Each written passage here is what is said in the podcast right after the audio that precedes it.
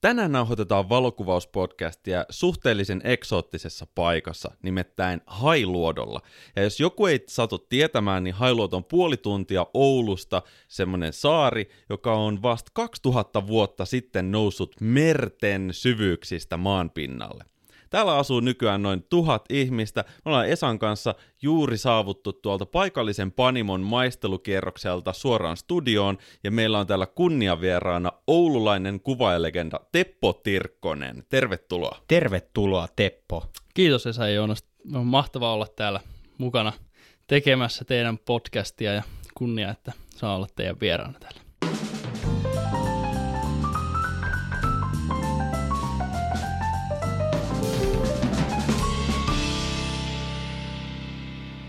Tämäkin valokuvauspodcastin jakso on kunnialla tehty yhteistyössä Fotonordicin kanssa. Ja Fotonordic on just se palveleva kamerakauppa. Just näin. Me ollaan Joonaksin kanssa työkeikalla Oulussa ja me ajateltiin käyttää hyväksi tämä tilaisuus. Nytkin me ollaan täällä pikkusen pohjoisemmassa, mitä toi Helsinki on, niin me otettiin täältä tosissaan paikallinen valokuvaaja Teppo Tirkkonen meidän roustattavaksi. Tervetuloa Teppo. Kiitos, kiitos, kiitos kutsusta. Haluaisitko näin alkuun kertoa, että kuka ihme on Teppo Tirkkonen? Totta kai. Mä oon tuota oululainen yrittäjä, valokuvaaja ja tuota, mä erikoistun matkailuvalokuvaamiseen ja seikkailuvalokuvaumiseen.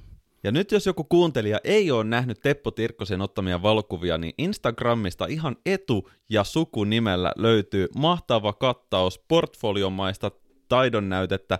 Tota, hei, Viimeisimmäksi sä oot tehnyt töitä ei ihan mille tahansa brändille, vaan aurinkomatkoille, ja se on ollut suhteellisen suuressa osassa myös sun ammatillista uraa. Haluaisitko sä kertoa saman tien, että mitä sä valokuvaat muuta kuin aurinkomatkoja? Mitä, mitä tarkoittaa muuten, kun kuvataan aurinkomatkoja? Haluatko sä kuvata, ei siis kuulla, mitä mä haluan kuulla aurinkomatkan kaiken. kuvaaminen tarkoittaa? Kyllä, mä haluan Kyllä. kuulla kaiken. No niin, eli siis käytännössä mulle tuli puhelu ensimmäisen kerran ja kiloteltiin sieltä, että moikka Teppo, että haluatko lähteä Mallorkalle kuvaamaan. Ja mä olin silloin Helsingissä, oli jossain, jossain reissulla siellä ja sitten mä ajattelin, että mikäshän tämä homma on, että kyllähän mä nyt tämmöisen otan niin kuin, vähän sillä itsekin yllättyneenä, mutta tota, hyppäsin, hyppäsin kyytiin siihen ja sitten siitä eteenpäin kun kelataan, niin mä olikin Mallorkalla ja tuota, siitä alkoi meidän yhteistyö aurinkomatkojen kanssa. Ja tuota, käytännössä se tarkoittaa sitä, että mä kuvaan aurinkomatkojen kohteita ympäri Eurooppaa ja Aasiaa pääosin.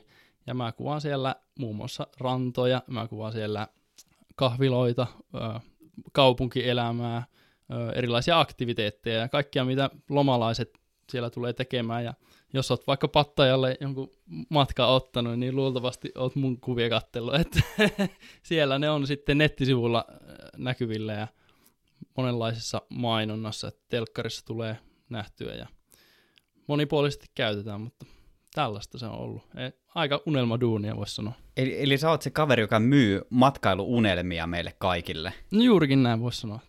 Mutta hei, toi on suurin piirtein jokaisen ammattivalokuvaajan unelmatilanne – mutta Teppo, me kaikki tiedetään, aurinkomatkat ei soittele ihan kenelle tahansa. Haluaisitko sä paljastaa meille tämän salaisuuden ja kertoa, että miten sä oot päätynyt tämän, tämmöiseen tilanteeseen, mistä kaikki on lähtenyt liikkeelle? No joo, eli siis kyllä se on semmoinen juttu, että mä tosiaan aloitin tuon valokuvaamisen jo 2010, 2011, en nyt muista ihan tarkkaa Eli aikaa. Silloin, silloin, silloin, kun Instagram perustettiin. Se oli ju- juurikin sitä aikaa. Se oli sitä aikaa, kun tuli ensimmäisiä hyviä iPhoneja, jossa oli hyvä kamera. Et se oli se juttu. Mä ostin se iPhone 4, mä oli mopo iässä, tiedätkö, yläasteella sillä just käärinyt rahat jostain siihen iPhoneen ja sai sen sitten kouraan. Ja sitten, siis kun asunut Oulussa, niin sitten se tuli jotenkin luonnollisesti se, että mä alan kuvaamaan sitä lähiympäristöä siinä niin kuin talon ympärillä ja kaikkia metsiä ja jokea ja merta ja tämmöistä, mutta sitten mä vaan tajusin että hitto, että niin kuin, tämä laatu on ihan älytön, että niin kuin, eihän se tietenkään, jos nyt katsotaan, niin eihän ne ole, se, se laatu on, mutta silloin se oli sellainen, että mä pystyn, mulla on taskussa tämä iPhone ja mä pystyn ottamaan tällä ihan älyttömän hienoja kuvia. Jotenkin mä sitten päädyin löytämään Instagramiin ja tavallaan sukelsin siihen niin kuin editointipuoleen ja tajusin sen, että mä pystyn editoimaan näistä kuvista vielä hienompia. Ja sitten löysin just tämmöisiä kuvaajia kuin Chris Ozer ja Dirk Dallas. Ne oli niin kuin jenkki tämmöisiä esikuvia mulle sitten Instagramissa si- siihen aikaan, ja on vieläkin kovia tekijöitä he. Mutta tuota, siitä se sitten lähti, ja tuota, en ollut tosiaan koskaan oikeastaan kiinnostunut mitenkään valokuvaamista, vaikka niin kuin kaikki puitteet ja tietotaito oli ympärillä, koska isä on ammattivalokuvaaja, mutta sitten mä jotenkin innostuin tästä mobiilikuvaamisesta. Oikeastaan se oli sitä tosi pitkään, että mä kuvasin viisi vuotta pelkästään mun puhelimella, vaikka mulle tarjottiin niinku parhaimpia järkkäreitä, mitä kaupasta löytyy, Fajasilla testaa, että otat, mä, se oli jotenkin vaikeaa itselle, mä tykkäsin siitä, että se oli semmoinen välitön ja helppo, ja mä sain mun visio jotenkin toteutettua helpommin, kun se kalusta ei ollut silloin esteenä. Mä itse asiassa huomaan tämän edelleen sun workflowssa, että vaikka sä nykyään kuvaisit jotain järjestelmäkameralla, niin sitä ennen sä otat käsiin iPhonein ja katot, freimaat sen tilanteen siihen iPhonein ruudulle. Tää on, joo, joo, tää tapahtuu edelleen. Ja nyt on kuitenkin jo, sä oot yli kymmenen vuotta puuhannut tota, valokuvauksen mm. parissa. Voi se olla, että se on jäänyt jotenkin tavaksi. Joo, ja tav- tavallaan mä ymmärrän kuitenkin sen, että tuossa mobiilikuvaamisessa viehättää just se helppous, että mm. et sulla ei ole niinku sitä painavaa kamerareppua ja linssejä ja sit kaikki asetuksia. Sä otat puhelimen taskusta, kamera auki ja nips naps ja sulla on kuva siinä. Niin, ja se jotenkin niinku se siistii sun koko niinku workflow, ja se on jotenkin mielikin sillä karsiutuu kaiken maailman turhista ajatuksista. Sä, sä pystyt niinku keskittyä siihen olennaiseen, mikä on se sommittelu ja se idea ja se toteutus ja niinku kaikki tämä, että niinku, mitä simppelimpää voi siitä tehdä itselle, että jos sulla on joku visio, että miten sä pystyt saavuttaa sen mahdollisimman simppelin tavoin, niin mitä parempi mun mielestä. Kyllä, ja tämä on, on yksi, mistä me ollaan Joonaksen kanssa puhuttu just tavallaan se niin kuin valokuvauksen tulevaisuus, mikä se tulee olemaan, niin mm. me ollaan veikattu, että se tulee olemaan sitä mobiilikuvausta, koska kun sä otat puhelimen kuvan, sä pystyt editoimaan sen, sä pystyt julkaisemaan sen tai lähettämään asiakkaan, mm. mitä ikinä se onkaan, niin tavallaan se, se workflow nopeutuu tosi paljon, kun sulla on kaikki mm. yhdessä paikassa ja Kyllä. yksissä kansissa siinä puhelimessa. Voiko tässä oikeasti olla sellainen niin kuin hyvin helppokin teoria taustalla, että ihminen pystyy keskittymään äärimmäisen rajattuun määrään niin kuin yhteen, yhteen samaan aikaan. Hmm. Ja jos sulla on järjestelmäkamera, niin sen lisäksi, että sä mietit sitä sommittelua, niin sulla on niin paljon eri asetuksia, mitä sä funtsit. Hmm. että siinä tapauksessa, että sulla on vaan se iPhone ollut kädessä tai joku muu älypuhelin, niin ne asetukset on ollut aivan toissijaisia. Sä oot kattonut vaan sitä sommitelmaa, ja sitten se on antanut useimmiten jollain automatiikalla sulle, tiedätkö, niin kuin se on yrittänyt laskea, että tässä on paras valaistus meidän puhelimen mielestä. Mm. Toi pitää varmaan osittain paikkansa, koska mun mielestä niin, niin kauan kuin älypuhelimia on ollut, niin se kameran automatiikka on ollut suhteellisen hyvää, jolloin se on niin mahdollistanut sen. Eli tämän takia Instagrammajat on äärimmäisen hyviä sommittelemaan. Kyllä, siellä on aina aamupurot on kohdillaan. Hei, tosiaan, millaista se Instagram oli silloin alkumetreillä? Oliko jotain muita suomalaisia kuvaajia? Miten niitä bangereita otettiin? no tuota... Oikeasti silleen, että nykyään kaikki tietää, että kuvat otetaan järkkäreillä ja tota, ladataan sitten niin kuin Lightroomiin tai johonkin muuhun kuvamuokkausohjelmaan, mutta 2010 vuonna niin tosiaan ei, tämä ei ollut mahdollista. Se piti ottaa niin kuin siinä hetkessä. Insta oli mm. Insta mm. ihan kirjaimellisesti. Kyllä, kyllä se oli silloin, niin muistakin pari vuotta sen ajan, kun mä siellä olin alussa, niin se oli sitä, että se kuva piti jopa just niin kuin, se otettiin ja se editoitiin siinä, että sä et siitä appista lähtenyt muistaakseni minnekään. Ja sitten oli, se oli niin kuin jänniä tekniikoita, että piti, pystyi niin kuin, mä muistan se Chris Ozer, yksi jenkkivalokuva, ja se oli semmoinen, että se teki niin kuin se filterin siinä Instagramissa, ja sitten se jotenkin re-uploada sen siihen, ja teki vielä toisen sillä, että se oli tosi siisti semmoinen oma workflow siihen, että se jotenkin niin kuin, niiden rajoitusten ympärillä keksi tämmöisiä u- o- omia niin kuin, tapoja vielä niin kuin, viedä sitä eteenpäin, mutta toki sitten tuli tämä, että niin kuin, alkoi saamaan niin kuin, sitä kuvaa sinne niin kuin myöhemmin, että ei tarvinnut just silloin ottaa se ku, kuva niin paikan päällä ja tuli näitä editointisoftia. Mutta olihan se niin kuin yksinkertaista, tosi yksinkertaista sillä. Ja tuota, formaatti oli neljä.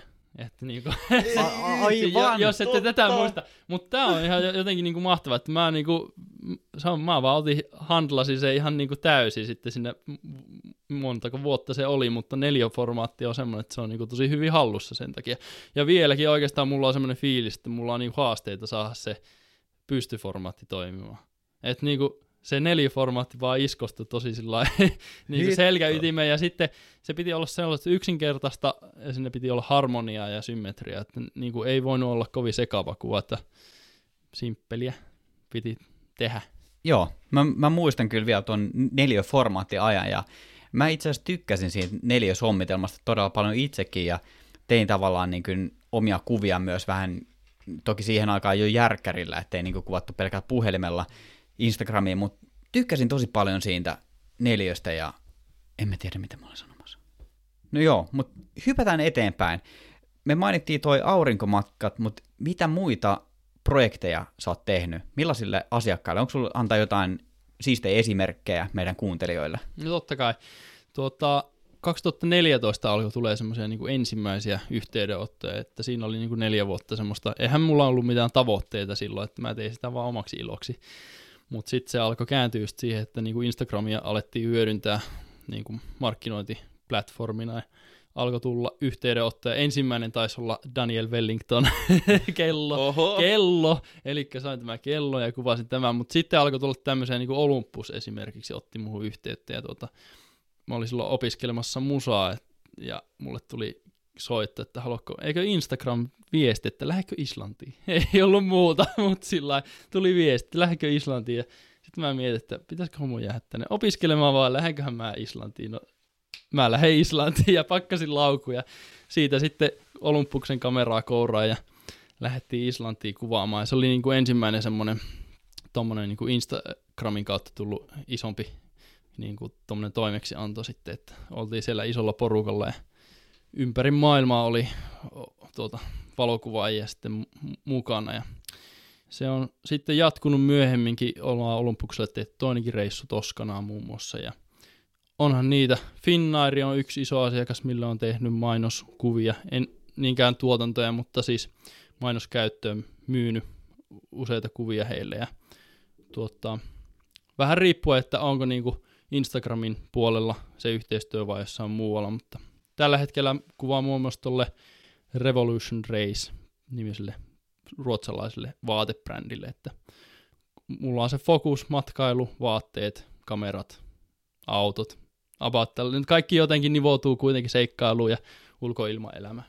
Joo, kyllä. Mites tota, tuosta tuli mieleen, sä mainitsit tuon Olympuksen Mm. ja sitten toi sun mobiilikuvaustausta, niin onko toi Olympuksen yhteistyö auttanut sua sitten tavallaan siirtymään tänne niin kuin järkkäripuolelle? Joo, siis kyllähän se oli sellainen potku persauksille, että otappa nyt Teppo haltuun toi kuvaaminen oikeasti, kun se pistettiin kouraa se Olympuksen kamera, että kyllähän mulla, mulla oli sinne pari päivää aikaa, siis ihan oikeasti, mä olin niinku katajanokalla kuvaili jotain tipuja siinä ja koitin niitä asetuksia, että no mun pitäisi kohta kuvata bangereita tuolla Islannissa, mutta sitten just soitin Fajalle ja sanoin, että miten tämä nyt toimii tämä homma.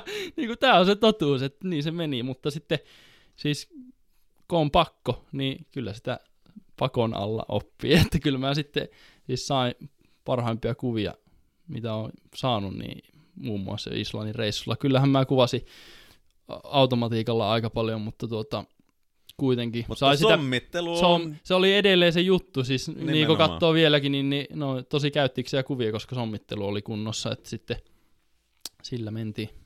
Mm.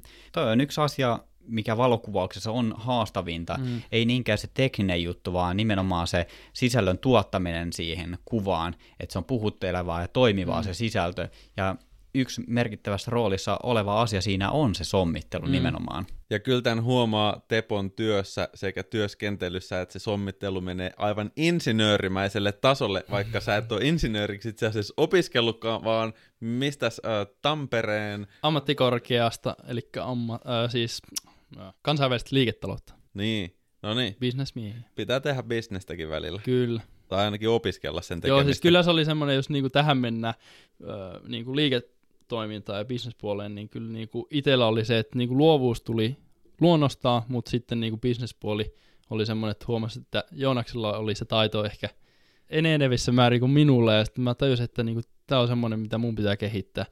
Että niin kuin, tästä on varmasti apua isosti sitten, jos mä haluan tehdä niin kuin, työkseni tätä. Että niin kuin, pitää olla niin kuin, mun mielestä monipuolinen ja yhdistellä eri juttuja, että pääsee eteenpäin näissä hommissa. Et siitä on ollut kyllä apua paljon, että kävi sen koulu ja ottanut sitäkin puolta haltuun.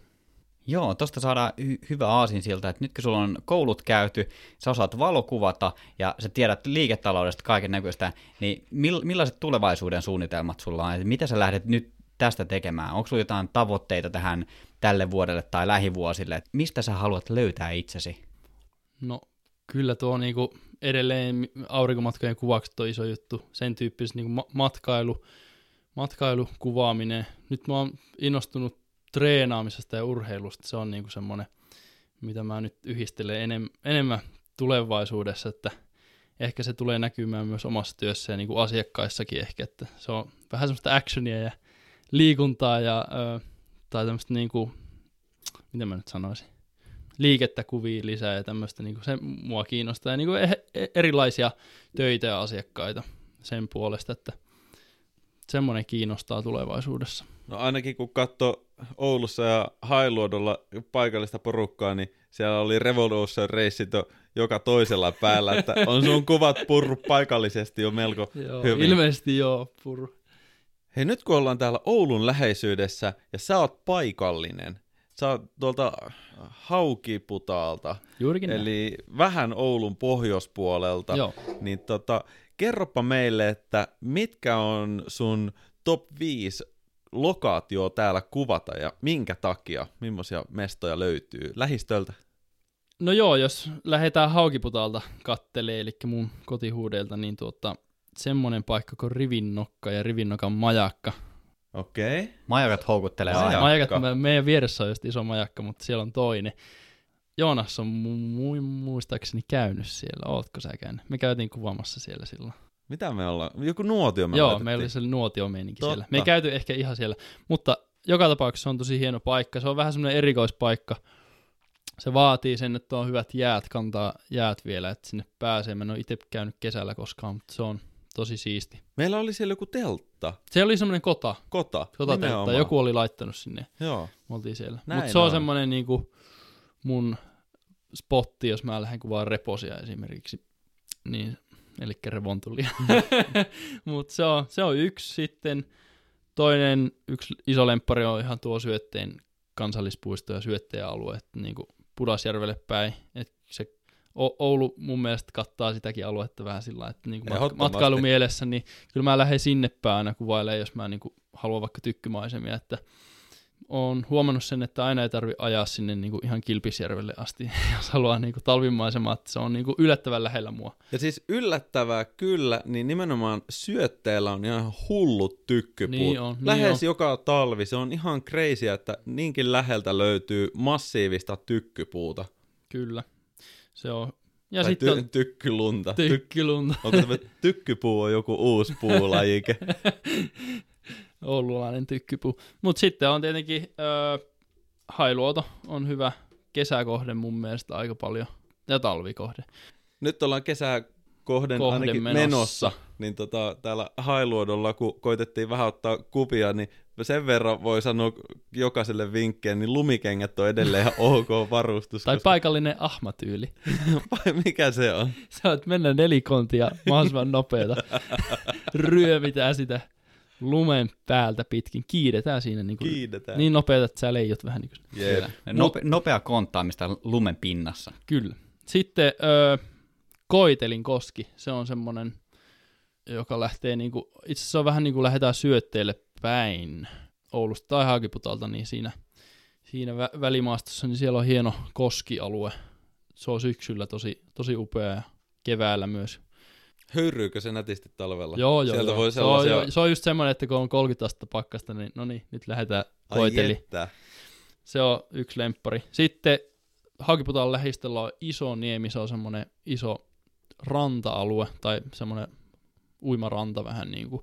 Mutta se on tosi upea just niin kuin talviaikaa, niin kuin joulusta eteenpäin, alkaa olemaan tosi upeata, kun se alkaa pikkuhiljaa jäätyä, tiedätkö se tulee tosi jänniä muodostelmia ja se valo ihan niin kuin älytä Joo. ja tuulee. Ja sitten nyt niin kuin kevät-talvella tulee ihan hulluja sellaisia niin kuin tuulen ja lumen muodostelmia, että se tuuli vie sitä lunta eri suuntiin, niin tulee tosi hienoja linjoja.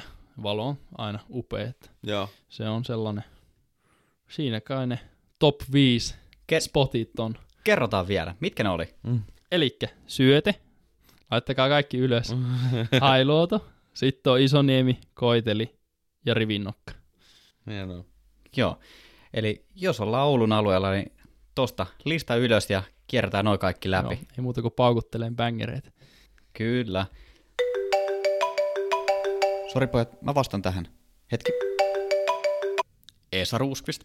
No se on Janne täältä Fotonordikilta, terve. No morista Janne, me ollaankin itse asiassa odoteltu Joonaksen kanssa sun soittoa.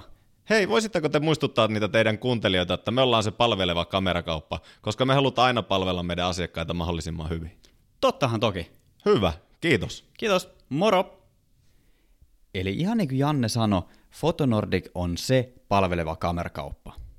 Joonas, haluatko jatkaa? Kattava listaus kuvauspaikoista. Nyt kun ollaan Esan kanssa Oulussa vierailemassa Fotonordicin yhteistyön tiimoilta, niin me päätettiin sen kunniaksi myös lähteä kreisille kuumailmapalloseikkailulle Oulun yläilmoihin. Ja Teppo, sähän olit aina niin kuin messissä tämmöisissä jutuissa. Tota, Esa, tämä taisi olla sulle ensimmäinen kerta kuumailmapallossa. Sä oot aivan oikeassa. Tämä oli eka kerta, kun mä pääsin lentämään kuumailmapallolla. Ja musta tuntuu, että Oulu on tällainen kaupunki, että missä kaikki on mahdollista. Saattaa olla, mutta ennen kuin mennään siihen mahdollisuuksien maailmaan, mitä Oulu tarjoaa, niin mä haluan kyllä kuulla. Hei, teidän, te olette kaksi tosi kovaa kuvaajaa. Kuumaailmapallo on äärimmäisen ahdas paikka. Heittäkää pari tipsiä, miten otetaan makeita kuvia kuumaailmapallossa tai jossain muussa erittäin ahtaassa paikassa. No, mä lähtisin Joonas Linkolan opeilla laajiksella ja mahdollisimman pitkällä jollain jalustalla, ja sit siihen kyllä lisätään ripaus rohkeutta, että kuinka pitkälle uskalletaan kurottaa sieltä kuumailmapallosta, niin sillä saa varmasti sit sella- sellaisia ruutuja aikaiseksi, millä saadaan Instagramissakin sydämiä sulatettua. Kyllä, kyllä mäkin heitän pisteet nyt Joonaksen puolelle. Mä olin niin vakuuttunut hänen toiminnastaan siitä, että annoin vapaat kädet toteuttaa, kun ihan, ihaili siinä hänen työskentelyä. Että kyllä, niin kuin, kyllä se vaatii semmoista rohkeutta ja tuota, extreme meininkiä, että kyllä Joonas osasi se homma hoitaa hyvin, mutta tuota, tyylejä on monia.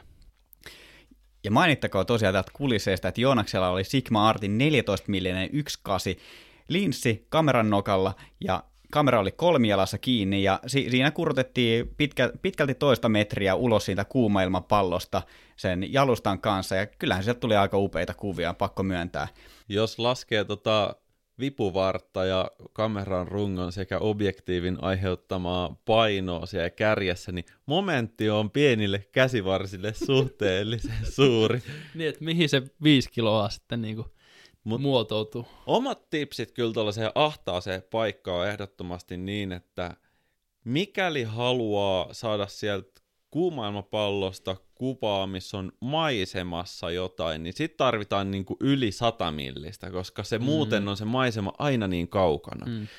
Ja jos siihen on mahdollista saada se ihminen siellä kuumapallossa sisälle, niin sitten se tarkoittaa nimenomaan heti sellaista äärimmäisen laajaa linssiä. Et mun mielestä turhaa viedä sinne sitä niinku 24-70 millistä oikeasti, että mieluummin ottaa 14 ja sitten 100 tai 200 millisen saman tien. Paras tilanne tietenkin olisi, jos kuumaailmapallosta pystyy kuvata jotain toista kuumaailmapalloa tai jotain muuta siellä taivaalla liikkuvaa kohdetta, mm. koska ei sen taivaan kuvaaminen nyt kovin niin kuin kiihottavaa ole. Ei. Kyllä mä olin just lisäämässä tuohon, että jos budjettia vaan pystyy paukuttaa, niin laittakaa niitä palloja kaksi sinne. että vaikka kolmekin, että kyllä siinä on sitten riittää kuvattavaa kaikille. Että se on niin ahas tila, että siinä ei voi oikeastaan kuin yksi kuvata kerrallaan, että jos tommosia. Mä oon ollut aikoinaan Tekee. tekemässä Kilroille kuvauksia Kappadokias Turkissa. Se on aivan uskomaton tunne, kun samaa aikaa suunnilleen sata palloa lähtee maasta joka aamu. Ja se tarkoittaa sitä, että ihan sama mihin sä suuntaat putken, tai paljonko siinä on millimetrejä siinä objektiivissa, niin silti siellä on niinku hienoa tunnelmaa pelkästään sen takia, että niitä palloja on siellä ilmassa. Mutta nyt, nyt tietenkin niinku tavallaan on ihan erilainen tilanne, että voisi toivoa, että siellä olisi sitten näköiset pilvet tai mikä meillä tuli? Meillä tuli tämmöinen kopterilentäjä siihen No, pörisemään Onko se loppuun. varjoliitoa vai Joo. mitä Joo, joku varjoliite se taisi olla. Niin, se- moottorilla vielä? Joo, jos tuohon vinkkeihin saa vielä lisätä, niin tietysti jos kuvataan toisella laajiksella ja haluaa kuvata jotain muuta kuin taivasta, niin sitten ottaisi vähän niin kuin yläviistosta niitä kuvia, että saisi sinne tavallaan sitä maata ja sitä korkeuden tuntua siihen. Ja jos siinä on jotain reun...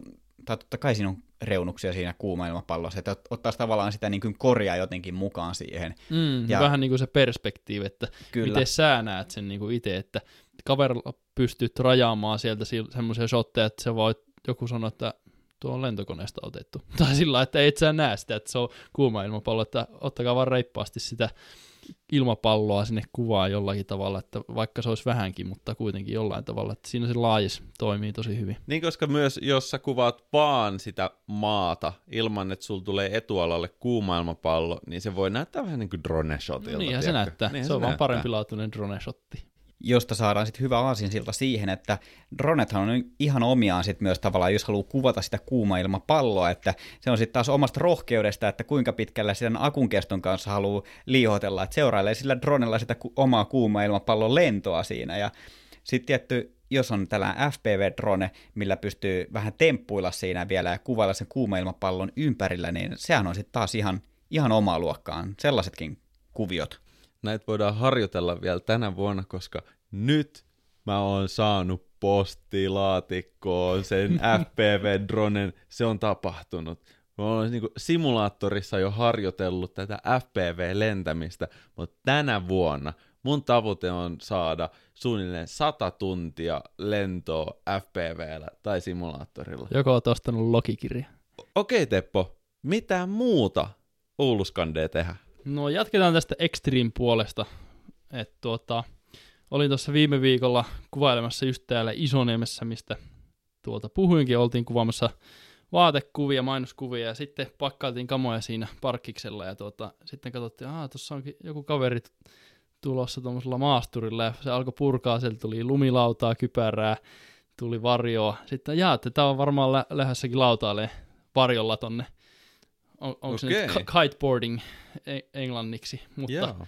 kaveri sitten pisti paketti, paketin pystyy siitä ja lähti sitten lautailee sinne tuulen mukana. Ja se, kyllä se oli semmoista hommaa, mitä niinku, jos tavoitteesta puhutaan, niin itsekin haluan tälle vuodelle ottaa se haltuun, kun lumilautailee itsekin. Niin se on semmoinen, että niinku, sitä kannattaa koittaa. Täällä on kuulemma tosi hyvät puitteet siihen, että niinku, sää ja lu- lumiolosuhteet ja niinku, meren jäätä tietenkin löytyy paljon ja siellä on tuulta, Kyllä. sopivaa tuulta. Että sitä vaan testailee, jos uskaltaa. Mutta siis toi kuulostaa nimenomaan talvilajilta, vaan voisiko Joo. tätä tehdä Voi myös asiassa, kesällä? voi tehdä. Eli silloin vaan vähän erilainen varustus. Että. Silloin on eri lauta. Sitten on eri lauta. Ei, Va- ei, vai- oo- vaihde- Vaihdetaan lumilauta surfilautaan, Mutta niin kuulemma talvella on turvallisempaa, että kesällä saattaa kolista kiviä sitten. no se on tietty ihan, ihan Niin. validi pointti tossa. Joo. Okei, haluatko jatkaa? Joo. Jatka Tuota, tietenkin revontulet on semmoinen, mitä kaikki tykkää kuvailla ja fakta on se, että niin kuin Oulussa on itse asiassa tosi hyviä revontulia nähtävillä, jos vaan tietää paikat, että se vaatii ehkä vähän sitä just, että on skauttailumestoja, mutta se on yksi semmoinen, mitä mä itse suosittelen, että niin kuin, ne on ihan hy- hyviä kuvattavia täällä Oulussakin, ettei aina ole tarve lähteä hirveän ylös. Ja tiedätkö, tässä on semmoinen niin maantieteellinen ö, illuusio monesti, että Kyllä. pääkaupunkiseutulaisille Oulu kuulostaa siltä, että mennään niin kuin Lappiin, Mm. mutta Oulu on suurin piirtein keskellä, Keskellä. Suomea, jos katsotaan niin kuin kilometreissä. Niin. Mutta ne revontulet on ihan superhyviä tälläkin, mikä tämä on, leveyspiirillä Mm. nimenomaan. Ö, johtuuko mahdollisesti myös tuosta meren läheisyydestä se, että täällä saattaa olla niin kuin kirkkaampia kelejä kuin esimerkiksi itärajalla, vai tämä on ehkä Niin. sääspekulointia, mikä En voi tiedä, jatkuu siis- huomisaamuun asti. Joo, pikku, oon pik, huoma- pikku hetki mä lipasen tästä sammakosta ja ennustan tässä samalla tätä säätä. Et voi, voiko tätä nyt oikeasti mm. lähteä sanomaan noin, mutta ei, en mä tiedä. Siis mä oon nähnyt tosi paljon todella laadukkaita revontulivalokuvia Oulusta nimenomaan. Mm. Eh, ehkä tuossa on joku perä. Ja me ollaan hyville spoteille, että toivotaan nyt sormet ristissä, että ensi yönä pamahtaa taivaalle. Täältä on hyvä pongailla täältä Hailuodon majakasta. Kyllä, täällä ei pitäisi olla ainakaan ihan kauheasti valosaastetta, mikä häiritsisi tota kuvausta, mutta ei sitä oikeasti tarvitse tuolta pääkaupunkiseudulta kovin paljon korkeammalle lähteä, että niitä revontulia alkaa näkymään, niin ehkä tämä on myös yksi osa sitä illuusiota, minkä takia Etelä-Suomessa voidaan ajatella, että Oulu on jo tosi korkealla. Mä oon itse asiassa kuvannut ö, oman kesämökin laituriltakin revontulia, ja kesämökki on siis puolen tunnin vai kolmen vartin päästä Helsingin keskustassa, eli Lohjan tota, kaupungin alueella Hiidenvedellä. Sielläkin siis todistettu näitä taivaan tulia. Hmm. Kyllä, sa- samat sävelet tuolta Espoon puolelta on saatu vähän revontulia ja samoin myös Kouvolasta. Mutta niihin pitäisi tehdä oikeasti oma jakso. Mulla on edelleen mun paras niin kun neuvo tähän revontulibongaukseen se on, että sä et vaan saa lähteä takas sisään. Mm. Se Mm. pitää olla siellä ulkona. Ennusteet saattaa heitellä, ennusteet saattaa valehdella. Kauhean monesti niin kun puhutaan siitä, että tänä yönä tulee revontule, että tyypit jaksaa odottaa sen puoli tuntia, kolme varttia, sitten ne painuu takas niin pehkuihin. Tai sitten ollaan liian myöhään liikkeellä, että odotetaan, että ne tulee keskiyöllä, mutta ne voi pomahtaakin jo joskus 90. Nimenomaan. Jep. Se, se oli just mikä kävi mulle viimeksi, että oli niinku ollut pitkä breikki, kun olin kuvannut revontulia ja sitten tuli ennustetta, niin mä pääsin parkkipaikalle, mä olin menossa just tänne majakalle ja sitten po- pomahti niinku parhaimmat siinä parkkipaikalla ja sitten kun mä olin sillä majakalla, niin sitten oli semmoista hiljaiseloa, että joskus sattuu näinkin. Jep. Kyllä, me tehdään ehdottomasti revontulikuvauksesta erillinen jakso. Ja Joonas, sun iloksi. Siinä on kuule sellaiset statistiikat ja käppyrät mukana, että saadaan sun insinööripää pyörälle. Nice! Esa, Teppo, puhutaan hetki ammattivalokuvaajan heikkouksista ja vahvuuksista, koska niitähän meillä kaikilla löytyy. Tota, Teppo, kerro ensimmäisenä joku semmonen asia sun valokuvaus-workflowsta, jota sä haluaisit parantaa. No joo, siis mä huomaan, että mä oon kuvannut tietynlaisia kuvia paljon, ja koska toista on tullut paljon, niin mun tavallaan niin kuin tietoinen mieli ei ole siinä mukana, vaan se tulee sellainen selkäytimestä ne jutut, ja se on vaan niin kuin treenaamisen tulosta, että toistoja on tullut paljon. Mutta just kun kuvailtiin tuossa pihalla äsken, otettiin henkilökuvia teistä, niin mä huomasin itse sillä että niin kuin, multa puuttuu se toistojen määrä niin kuin esimerkiksi henkilökuvista, että mä en ole kuvannut sellaista niin paljon, niin siitä, siinä huomaa, että niin kuin, mä en osaa ehkä kiinnittää niin paljon niihin yksityiskohtiin huomiota, mitä mä kiinnittäisin, jos mä kuvaan vaikka maisemia tai jotain tämän tyyppistä, että semmoiset kuin, se on hyvä, kun kuvaa erityyppisten kuvaajien kanssa, niin tulee esiin myös omia heikkouksia ja sen myötä pystyy parantamaan omaa workflowta ja kehittymään eteenpäin. Toi oli erittäin hyvä esimerkki ja mäkin huomasin sen saman tien, että kun kuvasimme Hailuodolla valokuvauspodcastin kuvia, niin silloin kun Teppo Tirkkonen ottaa valokuvaa, hän ei lähde ohjaamaan sitä kuvattavaa kohdetta, koska sä oot siis kuvannut enimmäkseen luontoa, Mm, ja kyllä. siellä ei ohjailla sille, sä et sano puulle, että pistä se oksa suoraksi. Tai oravalle, että heiluta sitä häntää vähän mukavammin tai jotakin niin, tämmöistä. niin, siis nimenomaan. Että siis piti, piti niin kuin itse mallina sanoa Mm. Tepolle, että hei, mm. Voitko sä nyt sanoa, että miten tämä käsi on suorassa ja Jep. missä vaiheessa? Ja siinä huomasi ehkä senkin, että kyllä mä niinku kiinnitän noihin asioihin huomiota, mutta sitten jos tehdään asioita nopeasti ja sitten just, jos niinku tehdään ammattimaisesti ja on niinku isot panokset pelissä, niin silloin ne asiat pitää tulla sillä niinku nopsaa. Ja, Nimenomaan, ja koska... tässä tapauksessa, koska mä en ole semmoista kuvannut ja Joonas oli sillä että no niin, tehdään tämä kuva, että viisi sekuntia. Sitten mulla mieli lähtee sillä no niin, sillä aika rauhallisesti käynti, että mitä hän tässä niinku tehtäisiin. Ja kyllä mä niinku alan kiinnittää pikkuhiljaa huomiota, mutta se ei tuu sillä naps naps, että niinku saman tien olisi. Et siinä on semmoista niinku kehittämisen kohdetta itselle. Just näin, mutta mä haluan saman tien lähteä komppaamaan, että Teppo Tirkkonen, sä kuvaat myös sillä tekniikalla, että kun sä tulet kuvauslokaation, niin sä katsot sen ruudun läpi, sä käytät omia jalkoja, sä etit sieltä ihan super paljon niitä erilaisia kuvakulmia. Et sen sijaan, että sulta puuttuu se rutiini mallin ohjaamiseen, niin se mikä vahvuus sit sulla löytyy siinä on, että sä löydät sen parhaan mahdollisen kuvakulman. Mä uskon vahvasti, että tämä on juuri sieltä Instagram-ajoilta niin tuttu, että sommittelu on priimaa. No Esa, kerro joku asia, mitä sä haluaisit lähteä itsesi kehittämään tai minkä sä koet sun valokuvaukselliseksi heikkoudeksi. Mä lähden ehkä Tepon kanssa samoille linjoille, että ehkä se mallin ohjaus ja toi henkilökuvaaminen oli sellainen juttu, missä mulla olisi kasvun paikka. Ja mun mielestä valokuvauksessa on siisteintä se, että sä et ole koskaan valmis, että tämä oppimiskäyrä on todella pitkä, että ei tässä olla koskaan valmiita. Mä voin samaistua myös tuohon, mitä Joonas sanoi, että kun kuvataan sitä luontoa ja maisemaa, niin et sä voi mennä sanomaan tuolle männylle, että anteeksi, voisitko pikkusen kääntää tota oksaa tolleen, että se valo pääsisi paremmin läpi ja saadaan hieno vastavalo tähän kuvaan, vaan se, on, se luonto on, mitä se on. Mutta sitten kun tullaan henkilökuvaukseen, niin sitten siinä on tuhat ja yksi asia, mitä sun pitää ottaa huomioon, että miten se malli on, miten valo tulee, missä mallin katse on, miten kädet on, miten hiukset on, mitä siellä taustalla on. Et siinä, se on tavallaan samanaikaisesti niin monta eri liikkuvaa osaa, että se on, se on hiljalleen, kun mä oon tässä vuosien aikana kehittynyt valokuvaajana, niin myös tavallaan tuollainen niin useampien narujen pitely käsissä samaan aikaan on sellainen, että mä alan olla niin henkisesti valmis ottamaan sen haasteen vastaan. Ja mä todellakin lähden kehumaan Esa sua siinä kuvaustilanteessa jos joku ihminen tässä maailmassa osaa ottaa asiat rauhassa ja rauhallisesti, niin kärsivällisyyden kautta, niin kyllä se on Esa Ruskvist. Ja se voi johtua, se voi johtua just siitä, että sä oot kuvannut sitä niin avaruutta ja linnunrataa niin pitkä, että niissä asioissa saa olla rauhallinen, jos se tavalla se, se leivotaan sinne sun workflown ytimeen, että näitä asioita tehdään ajan kanssa rauhassa harkiten. Mm. Et s- sitten mä nostan niin tässä sun vahvuudet esiin.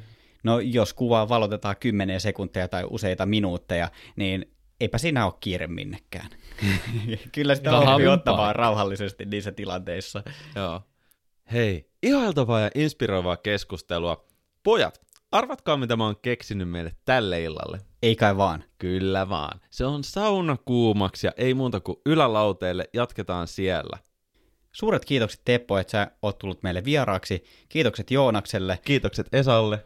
Ja kiitokset meidän yhteistyökumppanille Fotonordicille. Joka mahdollistaa tämän valokuvauspodcastin.